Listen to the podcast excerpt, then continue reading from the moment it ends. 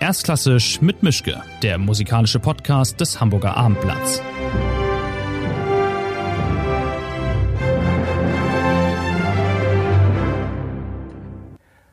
Ja, guten Tag zu einer neuen Folge. Wir haben jetzt die Premiere, dass ich hier einen Gast habe, der schon mal hier war, aber unter anderen Umständen. Und ähm, er ist auch kein aktiver Musiker, aber das ist dann halt mal so.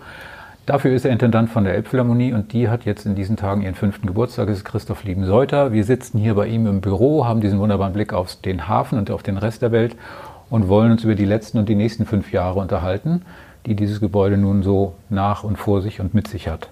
Erstmal schönen guten Tag, Herr Lieben-Seuter. Schön, dass es geklappt hat. Freue mich auch. Bin geehrt, der erste Zweitgast zu sein. Bestimmt auch der einzige. Ähm, ja, fünf Jahre Elbphilharmonie. Ich habe mal nachgeschaut, oder Sie haben es neulich gesagt, das seien mehr als 2700 Konzerte.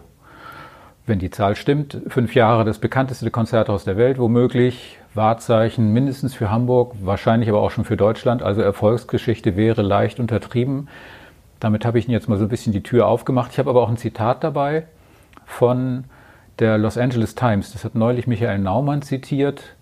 Ähm, die hat geschrieben, die Elbphilharmonie ist der Konzertsaal, den Hamburg braucht. Der Boulez-Saal in Berlin ist, was die Welt braucht. Das ist uns jetzt aber erstmal egal. Aber sehen Sie das auch so wie die Los Angeles Times und wie Herr Naumann oder wie würden Sie das beurteilen?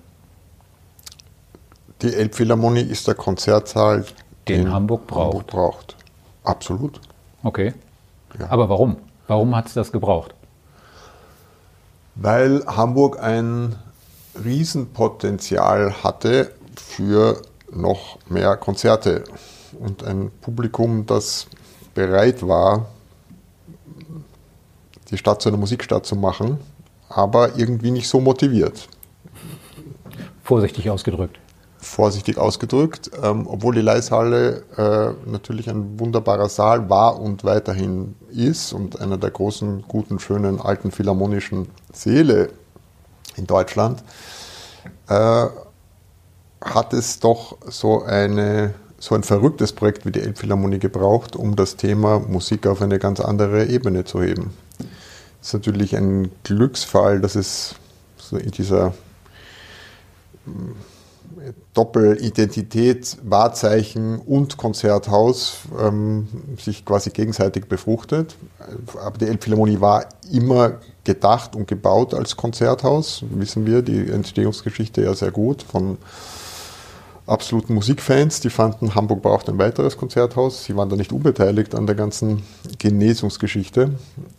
Gebaut wurde sie wahrscheinlich dann schlussendlich, weil ganz viele Leute gefunden haben, schaut ja toll aus, das ist cool. Hamburg könnte so eine, ein Bauwerk von Weltklasse-Architektur gut brauchen. Und auch das stimmt. Ähm, das Stadtbild von Hamburg ähm, ist ja nicht wahnsinnig ähm, spektakulär. Es ist wunderschön, eine wunderschöne Stadt mit dem vielen Wasser, dem vielen Grün, aber sehr flächig und relativ wenig herausragende Architektur. Äh, insofern hat sich das perfekt ergeben. Hm. Sie haben neulich in einem Interview gesagt, dass Sie niemals von so einer Auslastung geträumt hätten, wie Sie sie jetzt hatten, also ungefähr verdreifacht. Von welcher Größenordnung haben Sie dann geträumt? Realistischerweise womöglich? Kann man ja sogar relativ genau nachlesen. Wenn ich mich richtig erinnere, hatten wir in der Machbarkeit äh, Geschichten zur Elbphilharmonie so von einer, ein, von einer Eineinhalbfachung des Publikums. So, da hat man mal gesprochen vom sogenannten eingeschwungenen Zustand, dass ein neues Haus erstmal ähm, äh, viel, viel Wind erzeugt und viele Leute kommen, das war allen klar. Aber die Frage ist, was ist so nach drei Jahren? Und wenn ich mich richtig erinnere, haben wir damals, glaube ich, 650.000 Besucher im Jahr oder so stehen da in den, ähm, in den Planungen für beide Häuser. Also mhm. die, die Leishalle hatte so ungefähr 400.000 Besucher im Jahr. Und wir dachten, beide Häuser zusammen werden dann sich vereineinhalbfachen. Das war so eine Prognose vor zehn Jahren. Und jetzt im Normalzustand, also Corona mal rausgerechnet, waren es wie viele? Über also 1,25 Millionen, also mehr als eine Verdreifachung. Ja. Und das quasi bis zum Lockdown. Ja, klar. Ja. Was war eigentlich der größere Image-Schaden? Die ganze Aufregung um Jonas Kaufmann und die Akustik oder das Konzert mit Beethoven 9 im Juli 17 beim G20-Gipfel? Ähm, für uns sicher der Kaufmann. Weil der G20-Gipfel ist ja für das Haus würde ich sagen, jetzt kein besonders bleibender Schaden gewesen. G20 war ein Problem für ganz Hamburg oder speziell sozusagen für die, ähm, für die Unruhen, die es gegeben hat. Ähm, dass G20 prinzipiell stattfinden muss, werden ja die meisten Leute doch irgendwie ähm, äh, unterschreiben. Die Frage ist, ob das jetzt in einer Millionenstadt sein muss oder vielleicht besser am flachen Land oder auf einer Insel, darüber könnte man diskutieren. Aber dass die Elbphilharmonie der Austragungsort war, habe ich nicht das Gefühl, dass das ein Image-Schaden war. Hm. Einmal doch noch zu Corona. Wir hatten unser letztes, erstes Gespräch in diesem Format im April letzten Jahres. Da war Ihre Stimmung lustigerweise gar nicht so schlecht. Zitat. Hm. Auf eine komische, fast perverse Art macht es fast Spaß, diese Situation zu managen. Bei der wievielten Welle in etwa hat sich das gegeben? Erst jetzt, bei, der vierten. Der Worst Case, haben Sie damals gesagt, sei irgendwann im nächsten Jahr wieder aufmachen können, wieder Normalität haben. Wir sind jetzt fast am Ende des nächsten Jahres von damals. Das hat sich also überhaupt nicht ausgegangen. Was heißt das jetzt für Sie? Haben Sie wirklich mehr als den Kaffee auf oder sehen Sie schon so eine Art Silberstreif am Horizont irgendwann Ende 22 oder wie, wie beurteilen Sie das jetzt? Naja, man muss ja eines erzählen, dass wir gerade eine wunderbare halbe Saison hinter uns haben. Seit dem letzten Sommer war quasi Vollbetrieb, ähm, qualitativ super, tollste Konzerte, ähm, fast festivalartiges Programm ähm, mit vielen tollen Highlights. Und das hat äh, ja nicht nur gezeigt, dass die ganze Vorbereitungsarbeit, die ja sehr komplex war, während dem Lockdown sich für etwas vorzubereiten, wo man nicht weiß, wann es wieder losgeht, dann im Nu wieder da sein. Fast jedes Projekt entwickelt sich irgendwie anders als geplant. War es aber alles wert, ähm, weil wir wieder tolle Konzerte haben. Ich würde es noch übersteigern und sagen, die Elbphilharmonie hat in diesen Monaten noch mehr zu sich selbst gefunden, weil wir ein interessiertes, dankbares Publikum im Haus hatten oder noch haben, obwohl Abonnements ausgesetzt waren, obwohl es keinen organisierten Tourismus gab.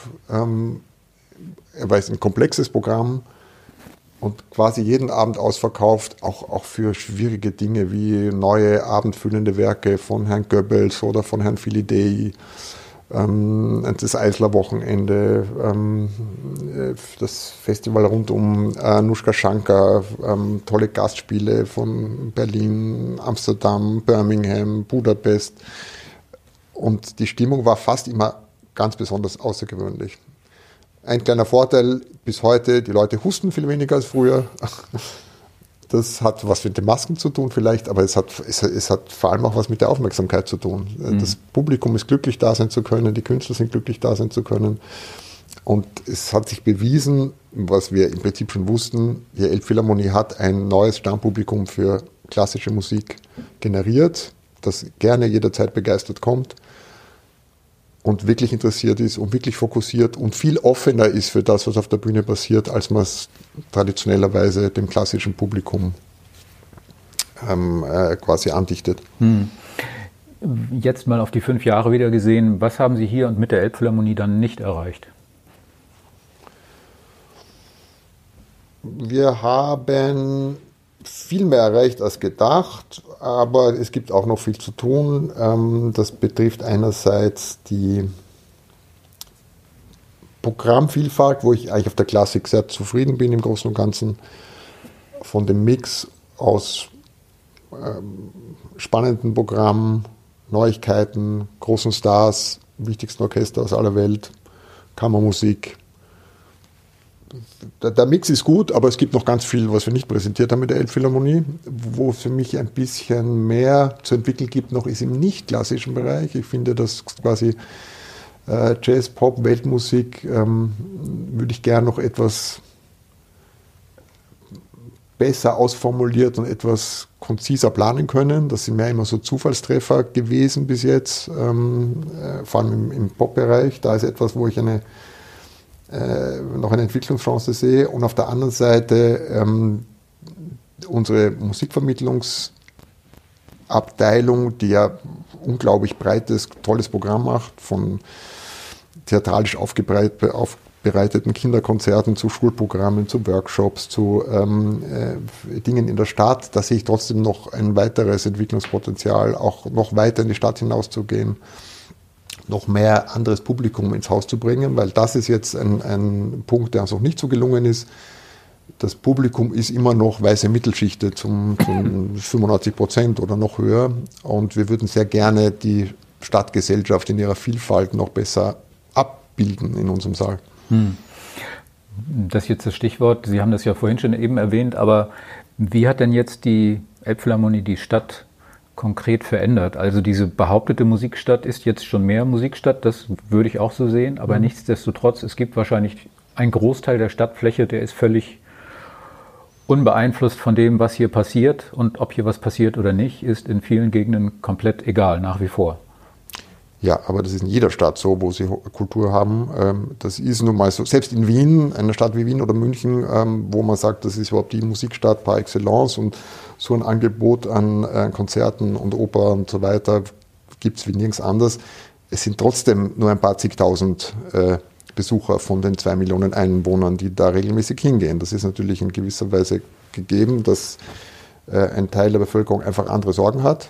Ähm, aber trotzdem ist es unsere Aufgabe, und gerade speziell der Elbphilharmonie, äh, nicht zuletzt dank ihrer Entstehungsgeschichte und den äh, von den Steuerbezahlern in Hamburg bezahlten Baukosten und dem Urauftrag, ein Haus für alle zu sein, dieses Haus für alle auch wirklich zu sein und die Zugänglichkeit allen zu ermöglichen. Nicht nur, dass sie Karten kaufen können, wenn sie wollen, sondern dass sie auch motiviert werden ähm, und äh, die Chance haben, ins Haus zu kommen. Da waren wir natürlich auch ein bisschen durch den äh, Erfolg ausgebremst, äh, wenn auf Monate lang alle Konzerte ausverkauft sind, wie es ja vor dem Lockdown war, der Fall war. Kann ich gut verstehen, dass es viele Menschen gibt, die einfach andere Sorgen haben, als sich zu überlegen, äh, welches Konzert will ich in fünf Monaten sehen und wo muss ich mich anstellen, damit ich die Tickets dafür bekomme. Hm.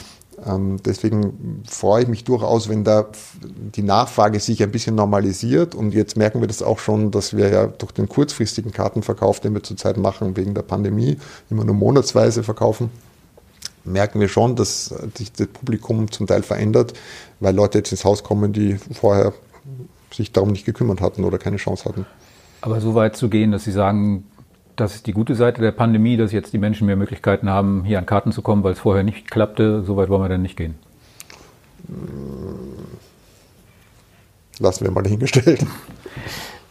Wie hat denn die, äh, oder wie wäre Ihre Prognose für die, also wann ist dieser verdreifachte Zustand womöglich wieder erreicht? Oder kommen Sie jemals womöglich wieder an den ran oder auch nicht, wenn dann das Ganze sich wieder in normalere Bahnen bewegen sollte? War das jetzt der Anfangsaufregung geschuldet und bleibt dann eine Einmaligkeit in der Biografie von diesem Konzerthaus oder glauben Sie, Sie sind irgendwann wieder auf dem Level oder wann würden Sie wohl in etwa wohl wieder auf diesem Level sein, das Sie vor dem März 20 hatten von Planübererfüllung? Man weiß es nicht. Wer soll das wissen? Wie ja, ich dachte, Sie vielleicht. Sie haben vorher gefragt nach der pandemischen Situation. Es ist momentan ähm, unklarer als je zuvor, wie es weitergeht. Nicht? Also der Lockdown war nicht leicht, aber wie gesagt, es gab viel zu tun, viel zu managen. Wir hatten uns damals auf Szenarien vorbereitet wie, okay, es wird in vier Monaten weitergehen oder wir sind bereit, immer innerhalb von sechs Wochen wieder loszulegen.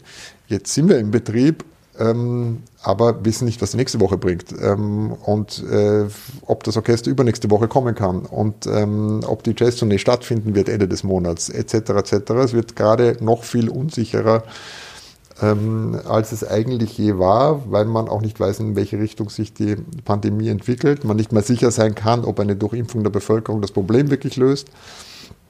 Ähm, also es bleibt super spannend, weil vielleicht ist wirklich äh, Corona-Geschichte in einem Jahr, vielleicht unterhält uns das noch fünf Jahre und wir müssen uns dann gewöhnen, dass wir jeweils im Winter eine Phase der Unsicherheit und des Zurückfahrens haben, ist alles denkbar. Hm.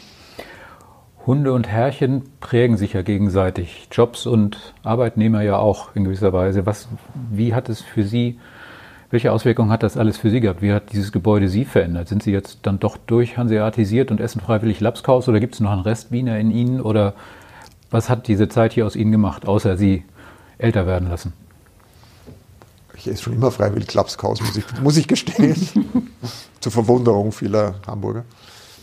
Ähm, das Gebäude ist ein unglaublicher Freund und eine Inspiration. Äh, ich freue mich jeden Tag hierher kommen zu können, auch wenn wir alle eigentlich zum Homeoffice ähm, äh, zeitweise nicht gezwungen, aber doch irgendwie ähm, angehalten sind. Ähm, gibt's hänge ich gern mal irgendwie, äh, mache ich auch gern mal einen Tag von zu Hause, aber im Prinzip freue ich mich jeden einzelnen Tag, wo ich in das Haus kommen kann. Ähm, jeden Tag nach Hause gehen zu können, als erstes auf die äh, unten die, die nicht immer frische Art der Hafenluft schnuppern zu können und direkt am Wasser entlang ähm, zu gehen, ist, ist auch nach 15 Jahren Hamburg speziell und ein tolles Erlebnis und die Power, die der Hafen nach wie vor ausstrahlt, hm. die, die, die äh, inspiriert mich auch. Als sonst, ähm, ja, 15 Jahre Hamburg mit meiner Familie, da gewöhnt man sich schon einiges an. Ich esse aber immer noch sehr gerne Wiener Schnitzel und Apfelstrudel. Eine Langzeitstrategie hier, eine von vielen, war ja auch die Verbesserung der Niveaus von den örtlichen Orchestern, also NDR, mhm. Philharmoniker, Symphoniker hauptsächlich. Wie sehr ist das jetzt nach fünf Jahren gelungen und was ist da noch an Luft nach oben? Ich finde, es ist eindeutig messbar. Trotzdem bei allen drei Orchestern ist die Qualität immer noch variabel, sage ich mal. Also es kann, kann immer noch der, der Ehrgeiz, jeden, jeden Abend so gut zu spielen, wie es irgendwie denkbar ist. Die Abende gibt und viel mehr als früher hat auch damit zu tun, dass es tollere Dirigenten gibt als früher, weil die Elbphilharmonie natürlich auch ein spannender Ort ist, aufzutreten oder ähm, ähm, ein oder zwei Wochen einem Hamburger Orchester zu geben. Trotzdem gibt es Abende, die von Routine geprägt sind. Das ist in gewisser Weise bei jedem Orchester in seiner Heimat so, weil es halt in gewisser Weise Alltag ist. Das ist ein Grund, warum es so viele Orchestergastspiele gibt, ist, dass ein Orchester ja auf Gastspielreisen nicht nur ein Programm öfter spielt und dadurch viel besser drauf hat. Man strengt sich einfach mehr an, wenn man auf der Bühne der Carnegie Hall steht oder endlich in Wien spielen kann oder eben auch in der Elbphilharmonie auftreten darf, merkt man sofort, wie alle auf der Bühne äh, wirklich bereit sind, ihr Bestes zu geben. Ein Orchester, das hier zu Hause ist, gibt auch viele gute Konzerte, aber manchmal denkt man auch darüber nach, dass der Babysitter krank ist oder dass es andere Probleme gibt oder dass man nachher noch eine Verabredung hat oder ähnliche Dinge. Das gehört halt irgendwie dazu. Hm. Aber jetzt mal so ganz leicht äh, rhetorisch gefragt, Berliner Philharmonie, Berliner Philharmoniker, Elbphilharmonie, NDR Elbphilharmonie Orchester ist jetzt nicht direkt Augenhöhe. Ja, aber das ist auch eine unfaire Frage. Warum auch Berliner Philharmoniker? Können Sie streiten, ob es äh, das weltbeste Orchester ist oder unter den ersten drei, aber ähm, und das seit Jahrzehnten, mhm. weiß nicht wie lange. Ähm, das werden wir nicht in ein paar Jahren aufholen. Okay. Ähm, haben Sie eigentlich sowas wie den übelsten Programmfehlgriff, an den Sie sich noch erinnern, wo Sie sich im Nachhinein dachten, um Himmels Willen, was habe ich da, was hat mich denn da geritten? Wieso ist das jetzt passiert? Gibt es Konzerte, die Sie lieber aus dem Langzeitgedächtnis streichen würden? Abgesehen von Jonas Kaufmann? Ähm, wenige. Also ich habe erstens ein selektives Gedächtnis und die, an die ich jetzt denke, würde ich jetzt auch nicht nennen aus, aus Fairness, ähm, weil es auf dem Papier eigentlich auch gut ausgesehen hat und dann aus ganz praktischen Gründen nicht funktioniert hat. Aber es sind ganz wenige Konzerte, wo ich sage, ob Hoppla, das hat leider programmatisch gar nicht funktioniert oder ich dachte, diese Kombination von Künstlern wird super funktionieren ähm, ähm, und war dann doch nicht so toll. Aber wie gesagt, ich habe wirklich hunderte Konzerte, wahrscheinlich sogar vielleicht tausend Konzerte hier schon erlebt im großen Saal. Ähm, und mir fallen drei ein, wo ich sage, das war jetzt wirklich enttäuschend. Hm. Was sind denn die anderen beiden, außer Kaufmann und Kaufmann? Ja, nein, wie gesagt, das muss ich jetzt nicht sagen, weil okay. das sind Leute, die auch nach wie vor auftreten bei uns. Na gut. Ähm, Nochmal auf diese Orchester zurückzukommen. Das NDR Elbphilharmonieorchester hat ja hier die Residenz. Das ist damals auf zehn Jahre ab Eröffnung beschlossen worden. Ab mhm. wann müssen die sich eigentlich anfangen, tief in die Augen zu schauen und darüber zu reden, ob das verlängert wird oder nicht? Oder ist das inzwischen schon eingetütet? Sie haben es bloß noch nicht mitgeteilt. Denn die haben sich ja auch nicht ohne Grund umbenannt in NDR Elbphilharmonieorchester. Das macht man ja auch nicht wieder rückgängig mal ebenso. Wie sieht das da eigentlich aus mit dieser Frage? Also man kann schon mal verraten, dass das äh, NDR Elbphilharmonieorchester sicher weiterhin hier im Haus ähm, das Residenzorchester bleiben wird. Ähm, tatsächlich beginnen wir erste Gespräche über die Verlängerung des Vertrages, aber da geht es um Vertragsdetails, die mhm. am Grundsätzlichen sicher äh, nicht kratzen. Und wenn da jetzt ein Orchester dazwischen grätscht und sagt, wir bieten aber mehr, dann sagen Sie, ist egal, wir bleiben dabei? Es gibt keins, das dazwischen grätschen könnte. Ah, noch nicht, wer weiß es. Okay, ähm, einen anderen O-Ton, den ich neulich von Ihnen gefunden habe, war bei Fun. Sie haben gesagt, bei keinem Konzerthaus der Welt kommt es nur auf die Akustik an. Das wirkt aber auch so ein bisschen so, als ob es bei einem Flugzeug nicht darauf ankommt, ob und wie es landen kann. Also die Akustik ist doch nach wie vor das A und O für ein Konzerthaus, oder nicht? Ja, aber Sie wissen schon, wo diese Interviews immer hinführen. Also erstens auf gemeine Fragen. Auf gemeine Fragen. Äh, und äh, da ist das erstens mal eine diplomatische Antwort, aber ganz generell ist es tatsächlich so, dass natürlich die Akustik von Konzerthäusern von Insidern äh, quasi diskutiert, hostilisiert und als das entscheidende, äh, als der entscheidende Faktor ähm, genannt wird. Und wenn du dann im Konzertalltag bist, und jetzt rede ich nicht von der Elbphilharmonie, ich rede von, von Wien zum Beispiel, wo ich äh, ja immer schon mit dem Wiener Konzerthaus verbunden war, schon in meiner Jugend, selten in einen Musikverein gegangen bin, dann konnten wir im Konzerthaus einen großen Umbau machen, wie ich dort verantwortlich war. Und das Konzert, das hatte Jahre, wenn nicht Jahrzehnte lang den Ruf, in Wien eine schlechte Akustik zu haben. Und zwar so schlecht, dass sogar die Konzerthusgesellschaft in einer gewissen Zeit lang ihre Gesellschaftskonzerte lieber im Musikverein veranstaltet hatte. Das war so in den 50er und 60er Jahren. Ich konnte von Anfang an nicht nachvollziehen, was hier eigentlich das Problem ist im Konzerthaus. Ähm, wie wir es dann den großen Saal äh, ähm, renoviert hatten. Es war eine Generalsanierung des ganzen Gebäudes und dann ist der Saal in neuen tollen Farben verstrahlt und neue Bestuhlung. Minimale Justierungen in der Akustik, vor allem verbessert die, das sich selber hören auf der Bühne und so ein bisschen ähm, schallschluckendes Material am Ende des Saales eingebaut. Oder das waren wirklich nur äh, sehr, sehr dezente Maßnahmen. Und plötzlich hieß es, ja, ist ja fantastisch, ist ja, klingt ja ganz anders, ist ganz großartig. Tatsächlicherweise ist es einer der besten Säle der Welt. Und im Musikverein wiederum sind die Leute verzückt gesessen, ganz egal, was gespielt worden ist. Und es ist natürlich eine fantastische Akustik, speziell für echte Wiener Klassik oder für eine Brahms-Symphonie. Gibt es kaum was Besseres.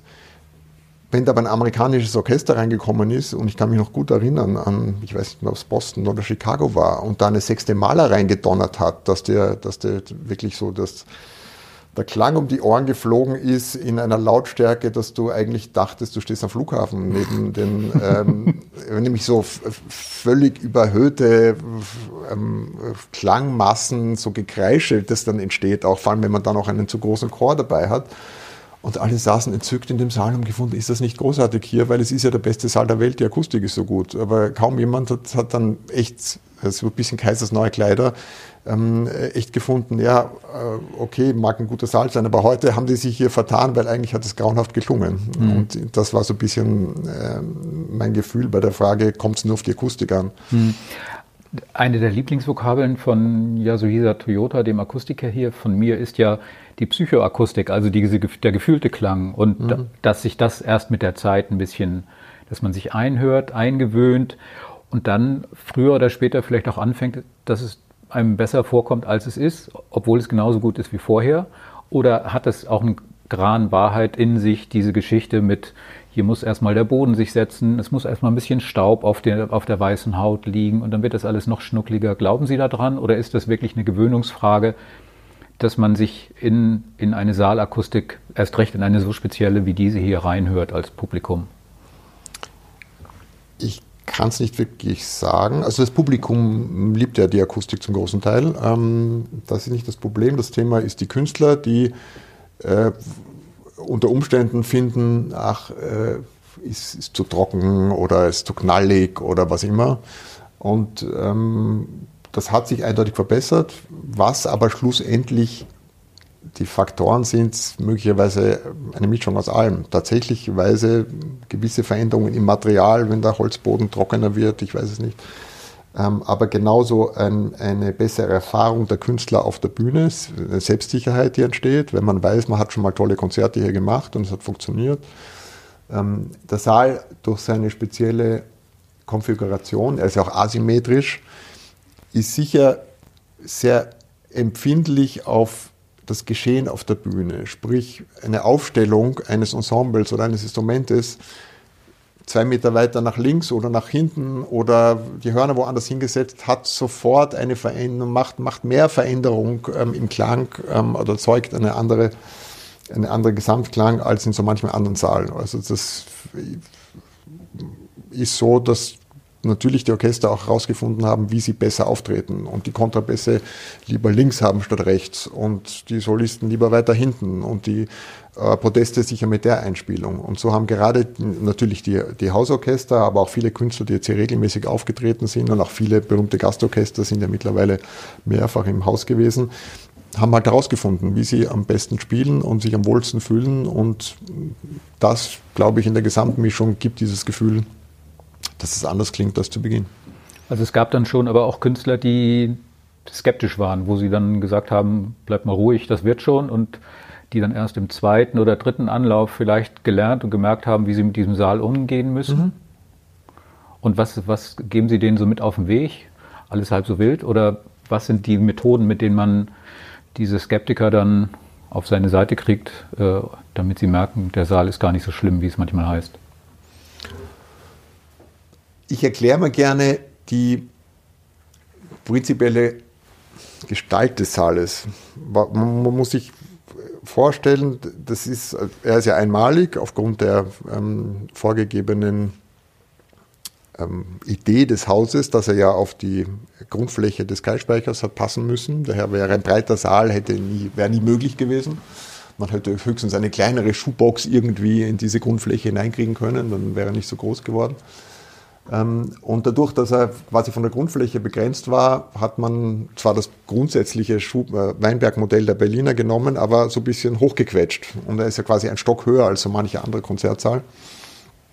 Und hat nicht nur das, da hat es äh, ja kaum jemand in Zweifel, dass die Architektur außergewöhnlich gelungen und inspirierend ist, die Atmosphäre ganz toll ist in dem Saal, aber auch die Akustik, die aus dieser Gestalt entsteht, ist eine ganz spezielle, sehr klare, sehr direkte, sehr räumliche, fast studioartig kann man sagen. Nun ist aber ein Studio nicht unbedingt das ist ein optimaler Konzertsaal.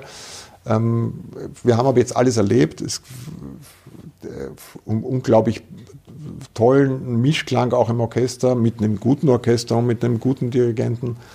Ähm, manchmal kann die Balance zwischen Solisten und Orchester und lauten und leisen ähm, Instrumenten ein Thema sein. Aber wir haben so viele Konzerte gesehen, wo das bravourös gelöst wird.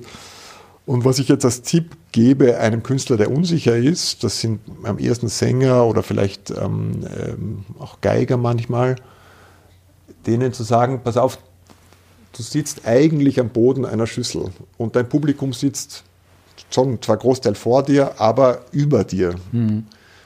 Und nicht wie in einem normalen Konzertus, wo die Bühne erhöht ist und davor 20 Reihen sind, auf die du runterspielen musst.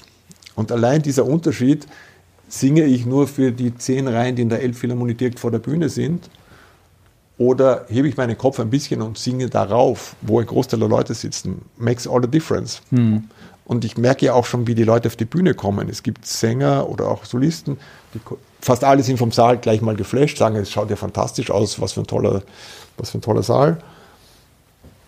In dem Moment, wo sie verstehen, wo die Leute sitzen, ist, ist das Konzert kein Problem. Mhm. Ähm, es gibt aber welche, die sind zu nervös, setzen sich damit nicht so auseinander ähm, wissen, da ist die Bühnenkante, da ist mein, auf der, ich bin auf der Bühne, das Publikum ist auf der anderen Seite dieser Kante, also stellen Sie sich da vorne hin an die Rampe und singen auf die Leute, die direkt vor Ihnen sitzen.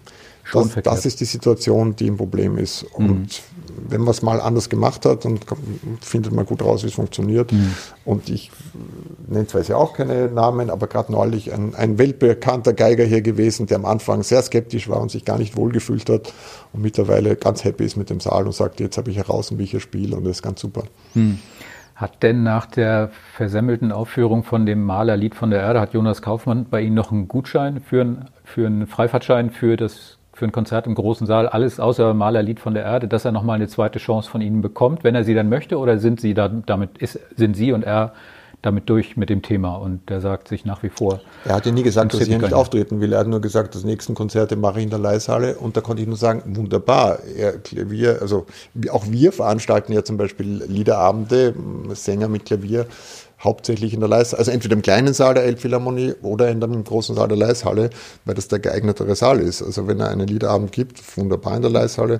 Wenn er einen Arienabend gibt oder so einen Operetten äh, gemischt Warenladenabend, his choice. Ähm, kann er dort, da wie dort machen. Ähm, es ist weder verbrannte Erde noch irgendwie, also es ist, glaube ich, sein, sein Gefühl, dass er sich nicht in die Elbphilharmonie traut momentan. Mhm. Damit kann ich auch leben. Wie gesagt, äh, ich bin ja auch für die Leishalle verantwortlich und freue mich über jedes tolle Konzert und jeden Star, der dort auftreten will.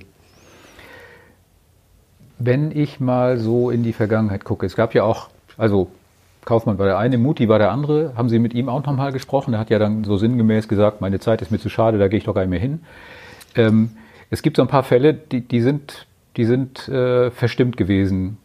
Kümmert Sie das nachhaltig dann noch oder sagen Sie? Ja, ehrlich gesagt, was mich kümmert ist, wenn man fünf Jahre unglaublichstes Programm hat, das mhm. noch kein Konzert auf der Welt jemals angeboten hat, in dieser Breite und Vielfalt und Höhepunkte. Und Sie sind der, der es am allerbesten beurteilen kann. Ähm, klar geht von, wie gesagt, 2700 Konzerten auch mal was schief. Warum muss ich dann praktisch in jedem Interview über die zwei, drei Fälle reden, wo was schief geht und nicht über tausende fantastische andere Konzerte. Das ist das, was eigentlich nervt auf Dauer. Ja, weil Sie hier nicht der Heinz-Posemuckel-Konzertsaal sind, irgendwo auf der grünen Wiese neben Bielefeld, sondern die Elbphilharmonie in Hamburg an der Elbe. Das ist halt das, das ist der Fluch der guten Tat. Also sowas rächt sich dann. Nachhaltig. Nee, aber das, das ärgert mich, weil Herr, Herr Muti hat das erste Konzert, das erste wirklich gute Konzerte gegeben. Das war das erste Mal, dass ein ähm, Konzert ähm, ein internationales Orchester gespielt hat. Wir waren alle dort, es war fantastisch, obwohl sie nicht mal eine Sekunde äh, geprobt haben. Mhm. Wie man weiß, geht so ein Orchester, ähm, wenn es reist am gleichen Tag, darf gewerkschaftlich nicht proben. Das ist ja eigenartige Regelung. Aber das können die dann auch. Er konnte wirklich innerhalb von fünf Minuten in den ersten Takten das so ausbalancieren, dass es ein tolles Konzert war. Alle waren begeistert und angetan. Es wurden eine Fortsetzung geplant. Die nächsten Termine mit Chicago waren fixiert. Ähm, äh, mit den Wiener Philharmonikern war er geplant. Äh, und die Geschichte, warum er da nicht kommen wollte oder uns irgendwie nachsagt, ähm, dass er hier nicht mehr seine Zeit vergeuden will, hat einen völlig anderen Background mit Eitelkeiten ohne Ende, nicht nur seine, ähm, auch von anderen Leuten. Da haben sich Dinge hochgeschaukelt, die ich jetzt hier nicht im Detail auseinander ähm, äh, klamüsern will. Ich muss auch sagen, dass ich in einer Art und Weise vom, von ihm behandelt wurde, wie ich sage, na gut, dann halt nicht. Ich muss nicht normalerweise, wenn ich einen Dirigenten um einen Termin bitte, um etwas zu klären, wie ich auch im Auftrag der Wiener Philharmoniker gebeten wurde, die hier sehr gerne und sehr oft auftreten und sehr gerne mit Mutti gekommen werden. Und bis sich dann plötzlich die Probleme herausgestellt haben, haben sie gemeint, soll doch mal kurz hinfahren äh, und mit ihm das klären. Hatte ich auch zuerst mit seinem Sekretariat besprochen und plötzlich kann ich in der Zeitung lesen, dass äh, da so ein Verrückter aus Hamburg kommen will und mit ihm über was reden, wo er doch auf gar keinen Fall dahin fahren will. Hm. Äh, kann ich sagen, okay, halt ein verrückter Alter, der spinnt, ähm, muss, da muss ich meine Zeit jetzt nicht mehr investieren. Ja. Okay, ähm, mal was anderes. Also diese ganze, Pla oder andersrum, wir haben uns ja, Sie und ich und viele andere haben sich gedacht, die ersten Jahre ist hier Jahrmarkt und alle wollen rein, Riesenaufregung, Riesenhype, dann wird es sich irgendwann in diesen eingeschwungenen Zustand, den berühmten, begeben, dann wird es sich normalisieren. Und dann wird es interessant, weil man dann gucken muss und kann, wie ist eigentlich die Saat aufgegangen von dem, was wir in den ersten Jahren gemacht haben. Nun kam ihm dummerweise Corona dazwischen und hat all diese Pläne über den Haufen geworfen, aber nichtsdestotrotz, jetzt fängt ja im Januar, so Gott will, eine Phase an, in der man im Prinzip eine zweite Eröffnung hat, womöglich, mit Glück und auch konsequent weiter durchziehen kann. Aber es fängt die Phase an, in der man ähm, auch nachjustieren müsste, neue Dinge an den Start stellen könnte, als Reaktion auf die Publikumsmengen, die einen in den ersten Jahren überfallen haben, um dann auch andere Schwerpunkte zu setzen, vielleicht andere, andere Ideen auszubrüten oder auch dann auf die Bühne zu stellen. Also Phase 2 der Elbphilharmonie Lebensgeschichte. Ähm, wie sehen Sie das jetzt? Ist das, kommt das jetzt oder sagen Sie sich, wir machen erstmal weil wir gar nicht anders können. Wir müssen jetzt die sichereren Nummern machen, weil wir das Publikum erstmal ins Haus wieder zurückkriegen müssen. Wir müssen erstmal wieder quasi ein zweites Mal auf Los und wieder nicht ganz von vorne, aber doch sehr vorne anfangen, um wieder die ganze Kiste ins Laufen zu kriegen. Also äh, ich, da ist jetzt kein Neustart. Wir haben, wenn, wenn der Neustart, dann war der jetzt gerade vor dem letzten Sommer, weil wir da quasi fast ein Jahr gesperrt waren und mhm. dann äh, neu gestartet haben.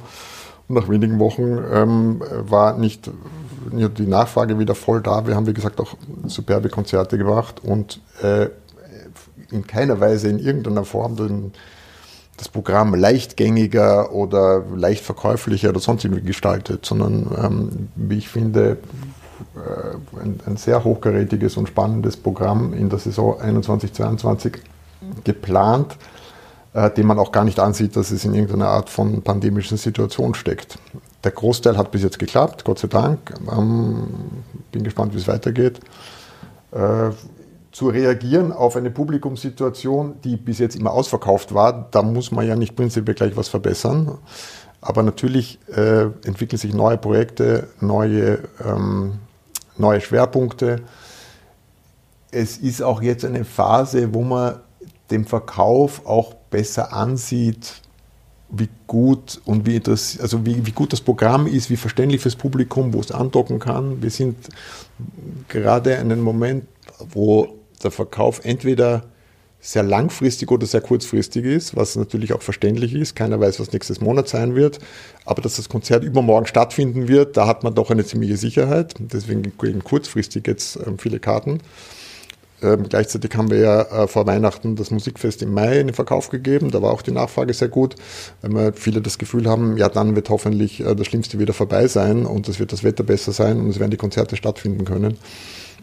Also die Situation ist momentan noch immer geprägt von den aktuellen Corona-Nachrichten und nicht von dem, wie das Programm gestaltet ist. Das Programm ist nach wie vor gefragt äh, und wird spannend bleiben. Und wir haben natürlich einiges auf Lager wieder für die nächsten Jahre, allerdings auch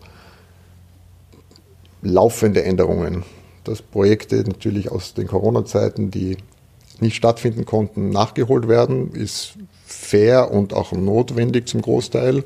Ist nicht alles in ein, zwei Jahren machbar. Also das, was wir in den letzten zwei Jahren versäumt haben oder angekündigt und nicht durchführen konnten, wird so die nächsten drei Jahre auftauchen. Mal da was, mal dort was. Eines in ein bisschen abge, abgeänderter Form. Ähm, aber im Großen und Ganzen fühlt man sich ja den Themen und den Musikern verpflichtet, mit denen man mal Pläne gemacht hat.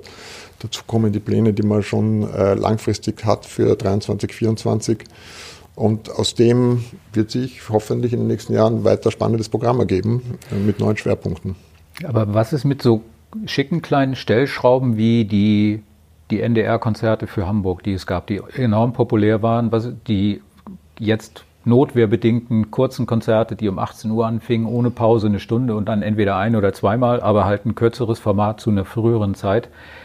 Das sind ja alles Dinge, die so meinem Gefühl nach extrem gut angekommen sind und schon mal das eine oder andere anders gemacht haben, als man das so kennt, von wegen 20 Uhr Anpfiff, zwei Stücke vor der Pause, eins danach, kurz vor zehn ist Feierabend.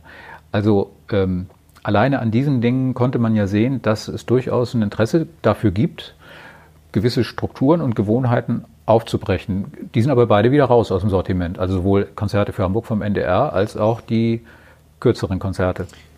Naja, die Konzerte für Hamburg waren äh, eine spezielle Idee, zu Beginn haben wir, ja, haben wir ja gemeinsam entwickelt zu einem Zeitpunkt, wo die Elbphilharmonie noch gar nicht offen war. Gerade weil wir dachten, man muss ähm, äh, Hamburger Bürgern einen Zugang zu den Konzerten ähm, ermöglichen, die sich sozusagen nicht in dem Alstertal an der Funkekasse anstellen. Und das war ja auch äh, der Claim to Fame, dass wir sogar mit Bussen durch die Stadtteile gefahren sind und die Karten über ähm, äh, lokale, ähm, ähm, diverse lokale äh, Bibliotheken, also Büchereien und ähnlichen Institutionen vertrieben haben. Das hat super funktioniert. Ähm, war am Anfang ja auch reichlich absurd, weil dann sozusagen die, die Eppendorfer sind dann erstmals in ihrem Leben nach Wilhelmsburg gefahren, um dann dort die dort angebotenen Tickets für, für ähm, äh, Konzerte für Hamburg zu bekommen.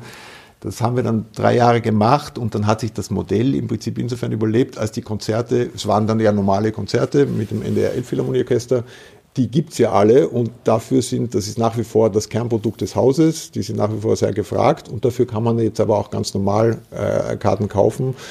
Ganz abgesehen davon, dass sich jetzt der Kauf zum allerüberwiegendsten Teil äh, ja mittlerweile im Internet abspielt, gibt es jetzt keine besondere Notwendigkeit, jetzt diese, diese Woche irgendwie anders zu vertreiben oder anders zu promoten. Es finden nicht weniger Konzerte des NDR Elbphilharmonieorchesters statt als damals, nur ein bisschen anders ähm, verteilt über die Saison.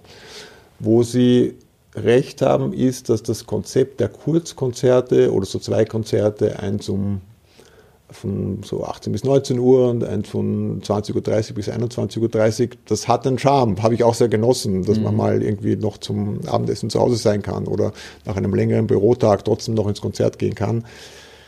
Das ist tatsächlich nicht so leicht einzubauen. Die Terminplanung der Elbphilharmonie ist immer noch hyperkomplex. Ähm, äh, Vorbuchungsrechte der Orchester äh, sozusagen definieren den Saalplan auf Jahre hinaus.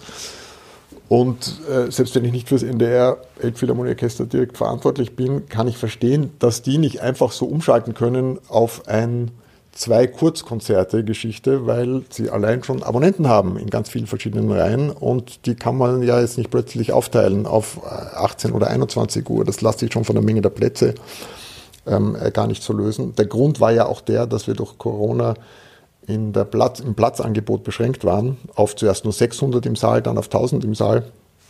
Das war ja der Hauptgrund, warum man ein Konzert verdoppelt hat. Also schönes Format, ja, würde Sinn machen, das weiter anzubieten, aber aus dem Alltag der Konzert- und Orchesterplanung regelmäßig nicht darzustellen. Könnte ein paar Mal im Jahr könnte man das machen, das schon. Ähm, aber ist den Aufwand wahrscheinlich nicht wert. Hm. Ich habe mal mit dem Konzertdesigner Volkert Ude gesprochen, der hat gesagt, der ganze Betrieb, was diese Klassikbranche angeht, ist auf Tempel ausgelegt, auf das Bewundern der Kunst. Kompletter Blödsinn, Ihrer Meinung nach, für diese Adresse hier oder ist da was dran? Ja nein, da ist einerseits was dran und das ist ja auch was Schönes dran, dass du quasi weißt, dass das ein besonderer Ort ist, an dem was Besonderes stattfindet, wie in einem Tempel oder einer Kirche ist auch ein Teil des Ereignisses. Es, es, es, es ist ja nicht Alltag, sondern es ist ein, ein, gemeinsames Begehen eines besonderen Momentes. Haben wir jetzt im Corona erst recht gemerkt, wie sehr uns das ja abgegangen ist, gemeinsam im Konzert zu sitzen und wie wichtig das ist. Und da spielt auch der große Saal der Elbphilharmonie nochmal seine Stärke aus. Gerade weil man im Rund sitzt und immer hunderte seiner Mitbesucher vor Augen hat, gemeinsam mit den Künstlern, ist das Gemeinschaftserlebnis im Konzert doch viel größer, als in der Leishalle, wo ich immer nur die Köpfe der Leute sehe, die vor mir sitzen. Ähm, und dass das ein besonderer Ort ist, nenn's Tempel oder wie du willst, äh, finde ich jetzt keinen Nachteil. Mhm. Und das ist ja auch, sowohl das Gebäude wie der Saal selber strahlt das ja auch aus. Mhm. Müssten Sie nicht? das heißt aber nicht, dass man nicht ähm, trotzdem äh, sozusagen auf Augenhöhe mit den Künstlern agiert und locker ist und lustig ist und interaktive Dinge machen kann. Im Gegenteil, ich finde sogar, dass die dass, dass in der Elbphilharmonie quasi Künstler und Publikum mehr auf Augenhöhe operieren als in, als in vielen anderen Sälen. Hm. Müssten Sie aber dann jetzt nicht als eine Art symbolische Geste, also trotz und vielleicht erst recht wegen Corona, einen gewissen Zeitraum lang nur junge Talente aus der zweiten Reihe mal in den großen Saal lassen. Die sind jung, die brauchen das Geld, jetzt erst recht. Die brauchen die Aufmerksamkeit. Das Publikum vertraut ihnen hier inzwischen so sehr, dass schon mal klar ist, was hier auf die Bühne kommt, kann nicht schlecht sein. Also es kann vielleicht nicht immer grandios sein, aber richtig versäbeln tut es hier keiner. Also die Grundvoraussetzungen sind dafür schon mal da, weil die Anne-Sophie Mutters dieser Welt, die brauchen den zwölften Konzerttermin jetzt nicht so dringend wie die, die durch diese Pandemie nachhaltig gekniffen und aus dem Startblock rausgeschossen wurden, in denen sie eigentlich drin waren, um die Karriere weiter voranzukriegen also absolut, Nachwuchs ist, ist äh, wichtig und gut und einer unserer besonderen Interessen, den zu fördern und die tollen Musiker ähm, zu finden, rechtzeitig, die dann vielleicht später mal die nächste Ann-Sophie Mutter werden oder große Stars werden. Das heißt aber nicht, dass du die gleich mal alle in den großen Saal setzt, nur damit sie mehr Geld verdienen. Das ist ein genuines Wachsen. Du musst ja auch als Künstler ähm, quasi deinen Raum erobern. Das, da geht es nicht nur darum, ein, dass du ein Instrument toll beherrschst, sondern musst ja auch das, das, das ähm, Repertoire, die, die diese Meisterwerke irgendwie durchdringen, spielen können und auch mit einem Publikum kommunizieren können. Da gibt es Talente, die wirklich schon mit 15 sich auf so eine Bühne stellen können und 2000 Leute sofort im Griff haben. Aber da gibt es auch ganz viele andere, die das erst mit der Zeit lernen müssen, ähm, eine gute Ausstrahlung zu haben, locker zu bleiben, nicht so nervös zu sein. Das, das ist, da spielen sehr viele Faktoren eine Rolle. Und ich bin eher skeptisch, was, ähm, also sowieso sehr skeptisch, was Wunderkinder betrifft. Ich finde, ähm, man sollte die nicht zu früh verheizen, sondern eher eine normale Jugend gönnen. Äh, und auch sonst äh, baue ich Stars lieber gerne sukzessive auf und schaue mir die erstmal in einem kleineren Saal an und wenn das gut funktioniert und das Publikum anspringt, ähm, dann das nächste Mal in einem größeren und das nächste Mal mit anderen. Das, das ist schon recht und gut so, dass es auch gar nicht wächst. Aber wir sind gerade dabei, eine neue Nachwuchsserie für nächstes Jahr ähm, äh, ins Leben zu rufen, um noch mehr anbieten zu können. Mhm. Okay. Ähm, das Thema Finanzen. Sie waren hier ja immer too big und too important to fail. Wie sehen denn jetzt die Zahlen aus, sowohl für den Spielbetrieb als auch für die Betreibergesellschaft? Sie stehen ja hier auf zwei Säulen. Ähm, das, wie, wie, sieht das akute Defizit aus? Wie sieht es aus mit dem, mit dem Zuschuss der Stadt? Das sind ja sechs Millionen pro Jahr in etwa. Kann das so bleiben? Wird das so bleiben? Sind Sie so tief in den roten Zahlen, dass Sie äh, dass Sie unangenehme Gedanken haben oder denken Sie sich, das wird sich alles wieder einrenken? Gibt es da Zusagen von der Stadt? Glauben Sie, dass das alles so reicht? Sie hatten auch mal einen Sparstrumpf mit 5 Millionen. Mhm. Der ist wahrscheinlich inzwischen auch relativ leer. Wie sieht es bei dieser ganzen Thematik aus? Gott sei Dank habe ich einen ganz hervorragenden Co-Geschäftsführer, Jochen Margedant, äh, der für die Zahlen verantwortlich ist. Deswegen merke ich mir ähm, jetzt keine direkten Zahlen, aber ich kann mhm. natürlich das generelle Bild ähm, äh, erklären. Wir haben tatsächlich diese zwei Firmen. Die eine, die Betriebsgesellschaft, wird, wurde vor Corona oder wird eigentlich nicht speziell äh, unterstützt, staatlich unterstützt. Abgesehen davon, dass es aus der Baugeschichte heraus einen 20-jährigen Facility Management Vertrag gibt, der aber quasi mit unseren Operations überhaupt nichts zu tun hat. Das ist ein eigenes Komplex, das, das der ähm, äh, jeweils für Bauunterhaltung der Elbphilharmonie auf 20 Jahre noch Geld fließt. Aber für den Betrieb des Hauses gab es keine Subventionen. Also das alltägliche Bereitstellen von Personal, Technik, Energie, spielfertigem Saal, ähm, Buffets äh, wurde finanziert, muss man sagen, durch die täglichen Saalmieten, die anfallen, wenn jemand den Saal mietet und da veranstaltet. Also kein Sorgenkind für die Stadt oder für den Subventionsgeber solange man spielt und diese vielen Einnahmen hat. Das war natürlich ein Riesenproblem mit Corona, vor allem mit dem Lockdown, plötzlich auf Null und der Großteil der Kosten sind aber trotzdem weitergelaufen, vor allem Personalkosten, äh, Energie etc. Wir sind eine städtische äh, GmbH und die Stadt Hamburg äh, hat ganz klar signalisiert, dass sie ihre vielen Firmen äh, und Gesellschaften, für die sie zuständig ist und im Besitz der Stadt sind, nicht fallen lässt, sondern unterstützt, dass auch kein Personal abzubauen ist, ähm, sondern dass wir da quasi durch die Pandemie getragen und unterstützt werden. Das hat zu großen Defiziten geführt, die äh, durch die Stadt ähm, sozusagen ausgeglichen werden. Die haben sich natürlich jetzt wieder verringert, dadurch, dass wir den Spielbetrieb wieder aufgenommen haben.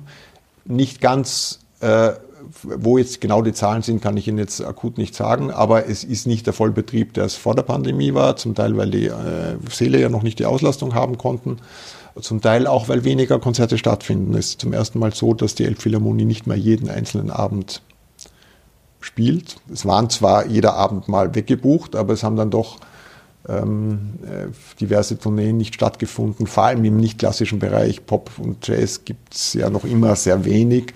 Äh, da war viel geplant, was dann doch kurzfristig abgesagt werden muss. Das heißt also, diese äh, Betriebsgesellschaft baut ein Defizit. Ich kann Ihnen nicht sagen, wie hoch das jetzt sein wird zum Ende des Geschäftsjahres. Aber wir haben quasi eine Zusage der Stadt, ähm, äh, dass wir weiter finanziert werden, weil sonst müssten wir da ähm, Insolvenz anmelden. Das ist eigentlich das Sorgenkind, aber ist daher kein wirkliches Sorgenkind. Die andere Firma ist die Hamburg Musik. Das ist die städtische Veranstaltungs GmbH, die für ihre Konzerte die Elbphilharmonie anmietet und Konzerte veranstaltet, auch den ganzen Education-Betrieb macht. Und dass diese Hamburg Musik bekommt diese 6 Millionen jährlichen Zuschuss, der ist, glaube ich, fix und steht nicht in Diskussion. Natürlich steigen die Kosten. Trotzdem gehe ich nicht davon aus, dass hier mit einer Erhöhung zu rechnen ist, weil wir am Ende, nach, nach Ende der Pandemie kann man froh sein, wenn, wenn Subventionen gleich bleiben. Es ist auch gut, durchaus denkbar, dass größere Sparwellen durch die, äh, durch die Budgets, durch die städtischen Budgets gehen. Das ist aber nicht unser einziger wichtigster Einnahmequelle. Die wichtigste ist nach wie vor der Verkauf von Tickets. Äh, die zweitwichtigste ist die Unterstützung durch Sponsoren und Spender und Förderer, die insgesamt auf einen höheren Betrag kommt als diese städtische Zuwendung.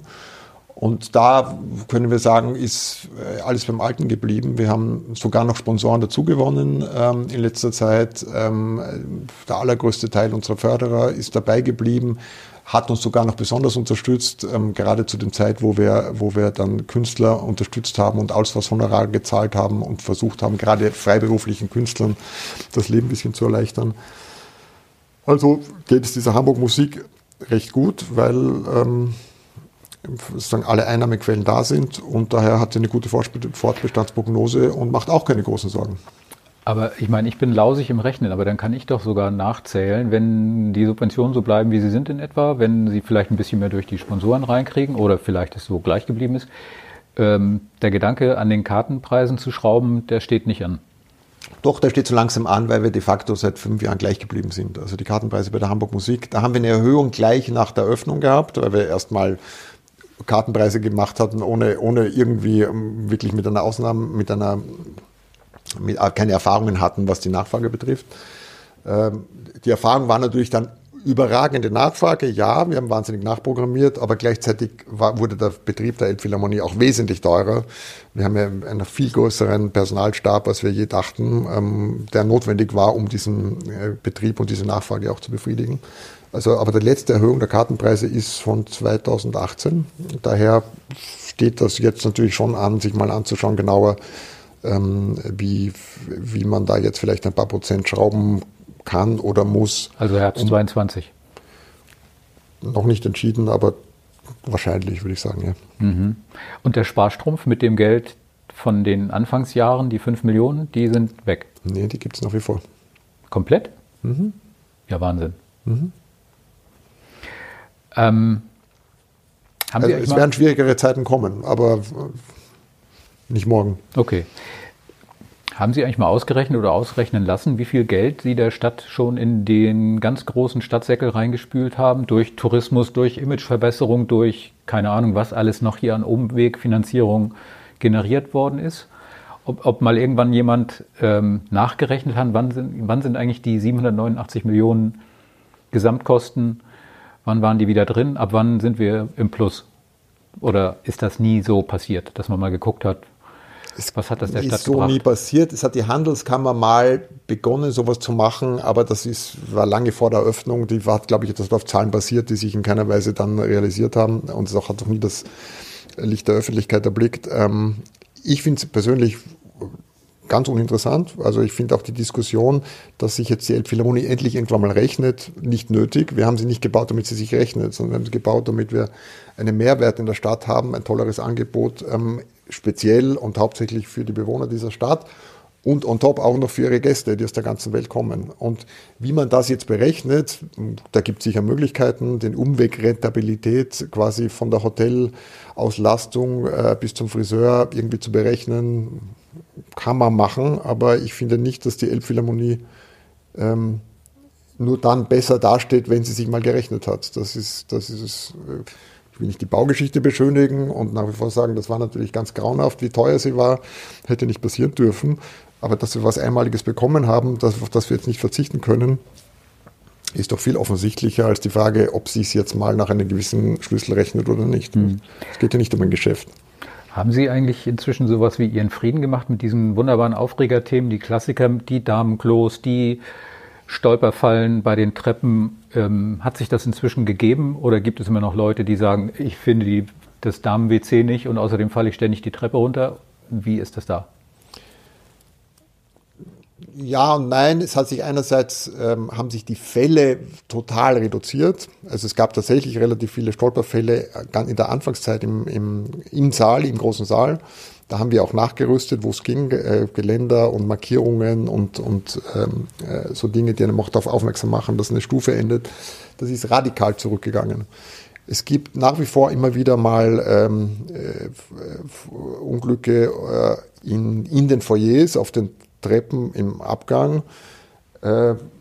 Da muss man sich aber einfach nur statistisch mal hinschauen und sagen, ja, okay, das sind 900.000 Leute, ähm, die da in, äh, oder vor, vor Corona, die, äh, die Elbphilharmonie im Jahr beim, für, die ein Konzert in der Elbphilharmonie besuchen.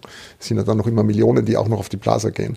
Und dass bei 900.000 Besuchern ein paar stolpern oder sich auch mal wehtun, das liegt einfach in der Natur der Sache. Das ist jetzt äh, nichts, was es irgendwie ein Fehler der Architekten oder der Konstruktion oder ähnliches ist. Hm. Bei den Toiletten ist es tatsächlich so, dass wir äh, natürlich wissen, dass Damen-Toiletten immer knapp sind, von Anfang an die Toiletten nachgezählt hatten und festgestellt haben, es sind viel mehr verbaut, als sozusagen behördlich notwendig waren nicht ganz so überlegt hatten wir damals, wie sie denn im Haus verteilt sind. Abgesehen davon, dass wir die nicht so leicht hätten verändern können und dass er sehr früh äh, von den ähm, vorgegeben war, wo, wo all diese Nebenräume sein können im Gebäude, äh, ist die Verteilung im Haus nicht ganz optimal. Es gibt eindeutig genügend im, beim äh, Hauptfoyer im 13. Ähm, im 13. Obergeschoss. Wenn du aber schnell nochmal bei der Garderobe die, Nase, die Nase pudern willst, dann kann es sein, dass da nach wie vor eine Schlange steht, weil da gibt es nur zwei Kabinen, glaube ich, in, an der Damentoilette. Das heißt, diejenigen, die schon länger da waren, wissen das und sagen, ich bleibe nicht hier stehen, ich gehe gleich rauf in den 13., da gibt es genug Platz. Mhm. Also das heißt, äh, das Publikum hat sich daran gewöhnt, es ist viel seltener ein Thema, aber es kann schon mal ein Konzert vorstellen, wo, vorkommen, wo es an der falschen Stelle eine lange Schlange gibt. Mhm mal wieder was Grundsätzliches. Also schon ohne Corona würde sich die Stadt Hamburg wohl nie wieder ein Risiko wie diesen Bau leisten wollen. Also mit Corona sowieso schon mal gleich gar nicht. Aber welche Befürchtungen für die Kultur hier in der Stadt haben Sie jetzt eigentlich? Also mit Corona im Nacken und den fürchterlichen Auswirkungen, die das alles hatte. Glauben Sie, dass das, was Sie in den vergangenen Jahren an Anstoß, Vorwärtsgehen, Verbesserungen, all das, was Sie geschaffen haben, dass Ihnen das jetzt wieder zunichte gemacht wurde und auch unwiederbringlich zunichte gemacht wurde durch die fiesen Zwänge, die es womöglich in den nächsten Jahren gibt und durch die Schäden, die das Ganze hinterlassen hat? Oder glauben Sie, wir sind da relativ schnell wieder aus dieser Nummer raus im Vorniveau? Also ich glaube es nicht, dass, ähm, dass alles kurz und klein gespart wird. Ich kann mir auch gut vorstellen, dass es weitere spektakuläre und teure Bauten geben kann in Hamburg und ich freue mich auch über eine gewisse Stadtentwicklung.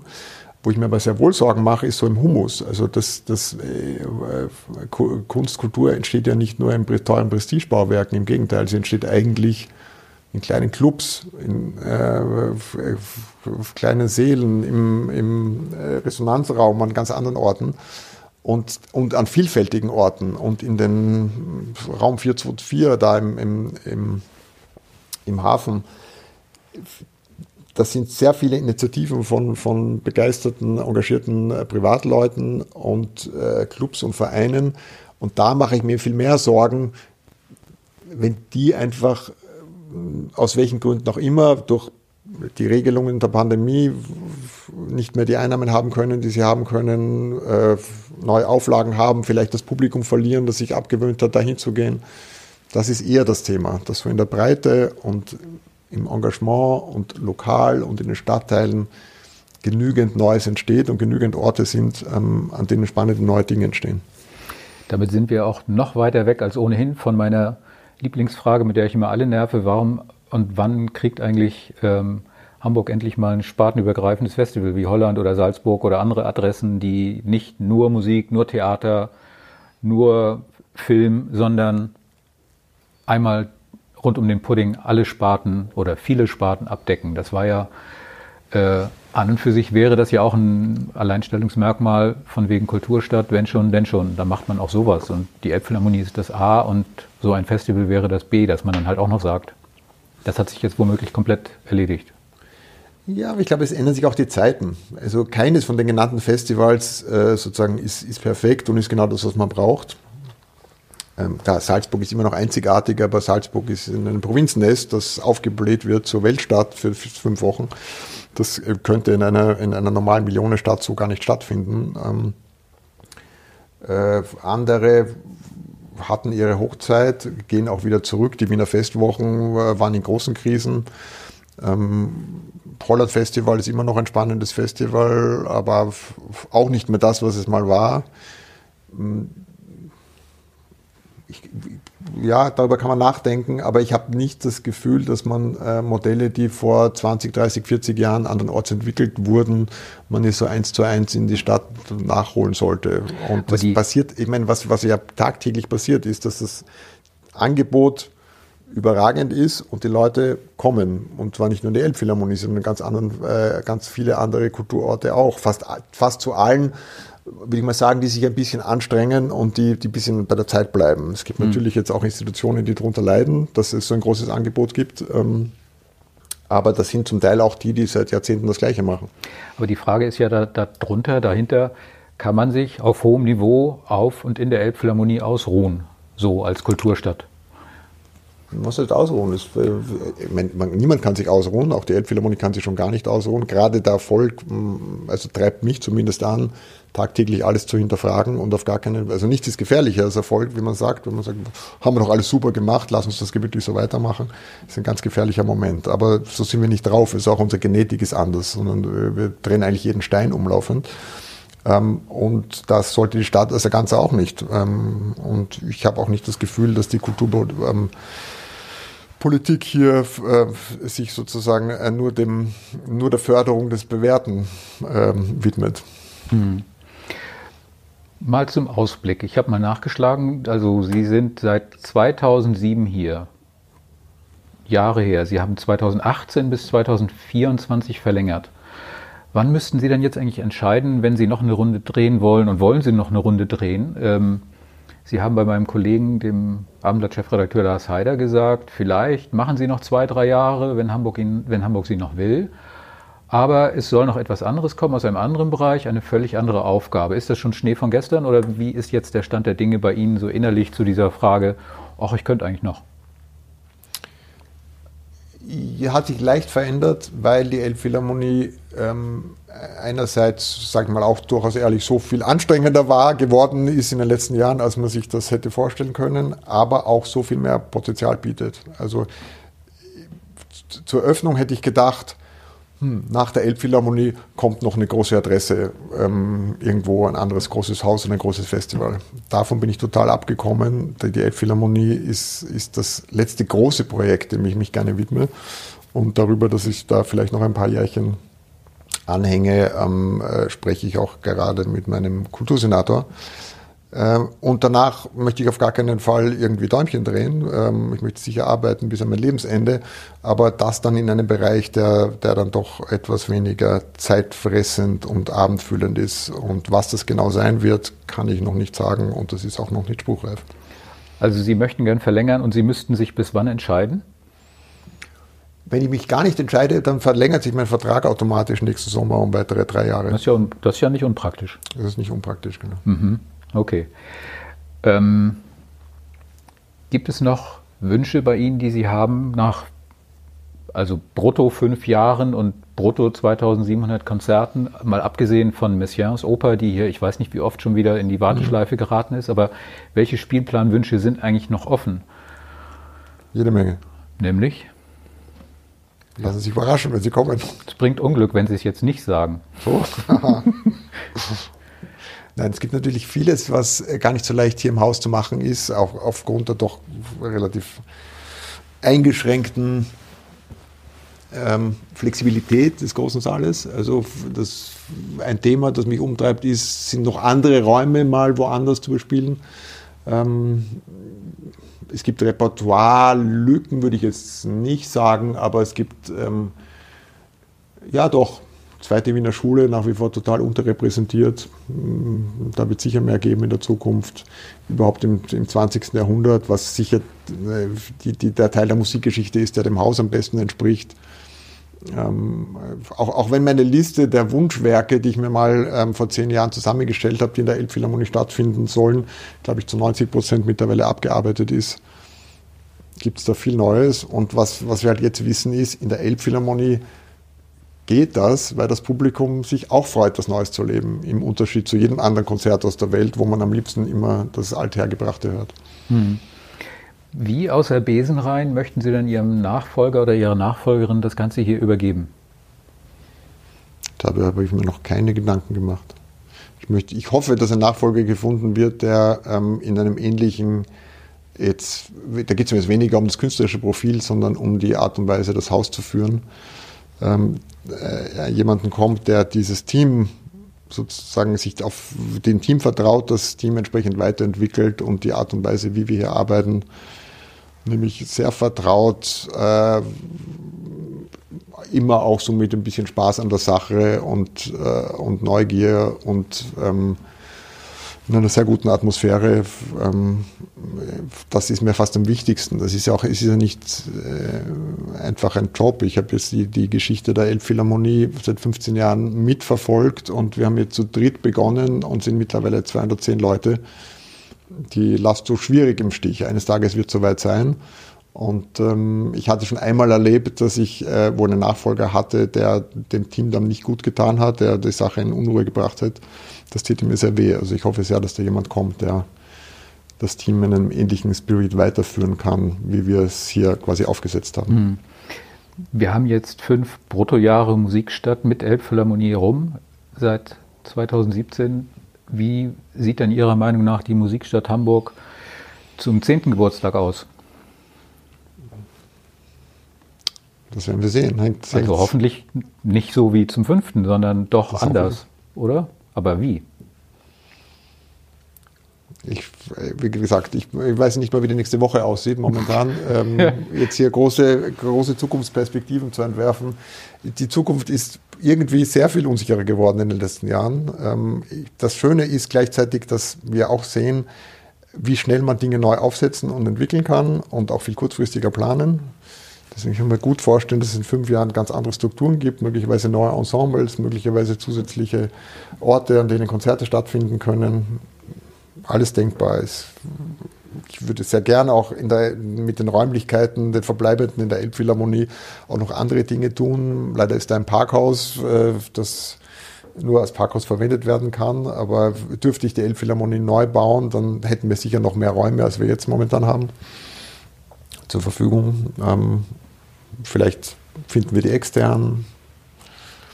Es gibt viele Pläne, einige Themen, die wir schon so halb weiterentwickelt haben, die zum Teil so ein bisschen auf Ablage liegen, aber wieder ähm, rausgezogen werden, in dem Moment, wo es ähm, äh, sozusagen Sinn macht. Das, es gibt aber keinen Masterplan, der sagt, wir werden genau in fünf Jahren an der und der Stelle sein.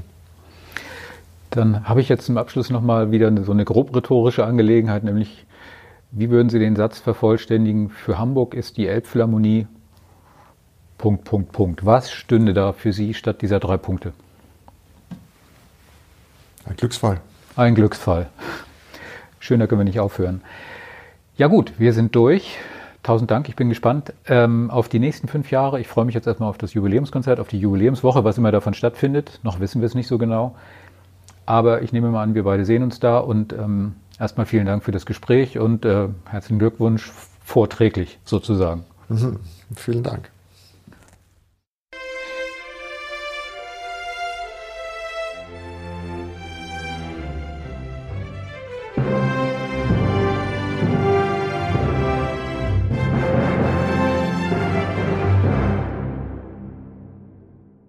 Weitere Podcasts vom Hamburger Abendblatt finden Sie auf abendblatt.de slash podcast.